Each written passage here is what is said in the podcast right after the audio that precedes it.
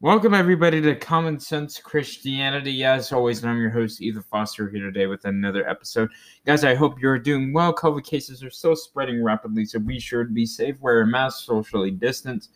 Um, keep the ministry in your prayers. Go check out our new show, Christian Anarchy, today. I guess not so new anymore, but doing it for almost two months. Um, and I will have the link to that in the description. Today, I wanted to talk briefly about judgment. Our verse of the day surrounds this Matthew 7. Judge not that you be not judged. For with the judgment you pronounce, you will be judged, and with the measure you use it will be measured to you. Why do you see the speck that is in your brother's eye, but do not notice the log that is in your own eye?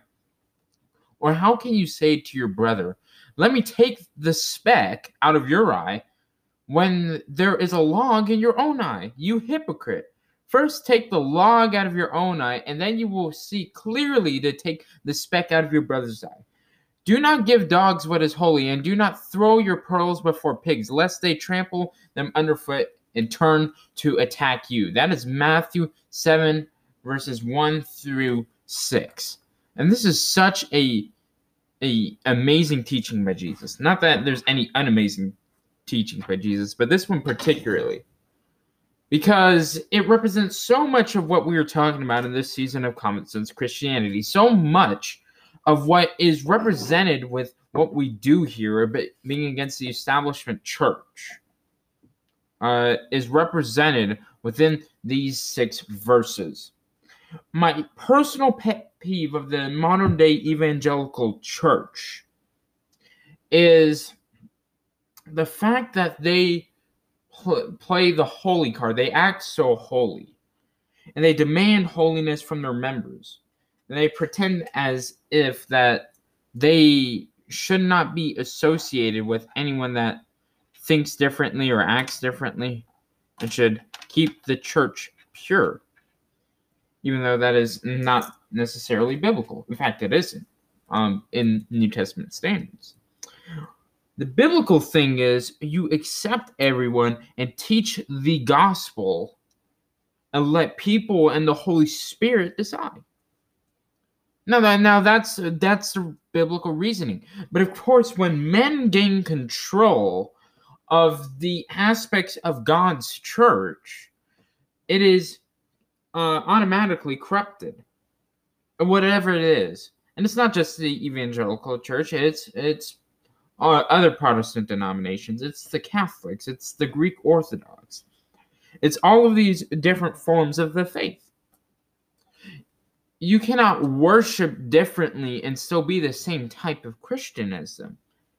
If you are a member of the Church of Church of God in Christ, back in the day, they were the only true church. In church, they were just like the Mormons. The Mormons believe they're the only true church. Um, Anyone else that isn't a part of the true church in terms of Church of God in Christ standards is going to hell.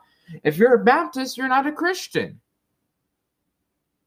And likewise, back in the day, I bet you you could find some Baptists that thought the same thing about people in COGIC or or Mormons. You could still find people who think that way about Mormons because just because you are a member of a church, then you cannot go to heaven.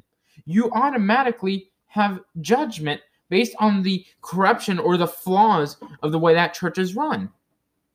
But let's take the LDS church, for example. They may rightly judge a Baptist church, but if their judgment, how how useful is their judgment if they ignore the log of problems in their own church? Like the hundred billion dollars that they have stored supposedly for the second coming. That sounds like corruption because if Jesus Christ has come back, it doesn't seem like you need that money.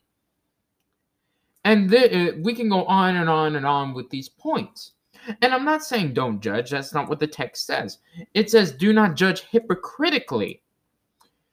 How am I going to tell someone to stop cursing if I curse, as an example? Or tell someone to stop lying if I lie? And all of us are liars. If you lie one time, you're a liar. If you commit adultery one time, you're an adulterer. Uh, if you cheat one time, you're a cheater. And uh, Ray Comfort makes this these points in his ministry, uh, living waters, which I disagree with a lot of the stuff that they say, but, but that is a very excellent point. And uh, again, you could go along these lines further and further and further and further. What the gospel and what God and what our lives should be based on is love. Love for one another. Because if you have a base of love, then that shows that is Christ's example. But you can talk all day about how uh, how perfect you are, how good you are at following the Ten Commandments, how good you are at keeping a clean mouth, how good you are about not thinking sexual thoughts, etc. You can talk all day about that. But if you have no love, all that stuff doesn't matter because you're still a sinner either way. You're still in the same boat as me. I could do this, I could do that, I could do a hundred million more sins than you. But yet you are still in the same boat to hell as me because you do not have Christ if you do not love. You can claim all day that you have Christ, but if you do not love your fellow neighbor, then how useful is Christ? How useful is Christ in your life? Christ's entire life was based off of love. That's his whole life, his whole ministry. It all circled back to love. I mean, uh, you could take any parable that Christ gave and you can connect it back to love. Any story in the Bible, you can connect it back to love. But I, just his death on the cross, that is a whole love story. It's the b- most beautiful love story of all time because a sinful world that rejected the Savior, that rejected his teachings, he still died for.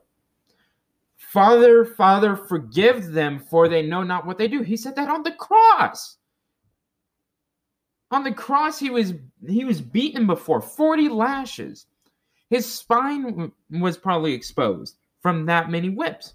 And it's not just a whip like you would use in American slavery. It's a whip where it had bones and pieces of glass and it would shard into you and reap a big piece of meat out of your body. And he was probably going into shock. And then he has nails put into his wrist and into, into his feet. And then placed upon a cross where you have to push up and down and scrape your back that is already exposed. Your spine is already exposed. You have to push that up against a cross, a wooden cross. You probably are getting splinters. Probably if you have a little itch in your back, you can't you can't even reach that. And you're out there in the heat. You're out there dehydrated. You can't eat anything. You're up there for 6 hours which is a short amount of time comparatively to some, what some people, other people endured in a crucifixion. Six hours, and the people that mock you, and the people that that that, that have rejected you, and the people that uh, put a crown of thorns on your head, you say, "Father, forgive them, for they know not what they do." That is love, brothers and sisters. And if we cannot carry out the basic principles of love, then how Christian are we? And these love principles are very rare within the faith. I will make that statement right now. You can find plenty of nice people, plenty of good people, plenty of law followers in the faith. But love is a very rare quality in my estimation. I've seen it very little.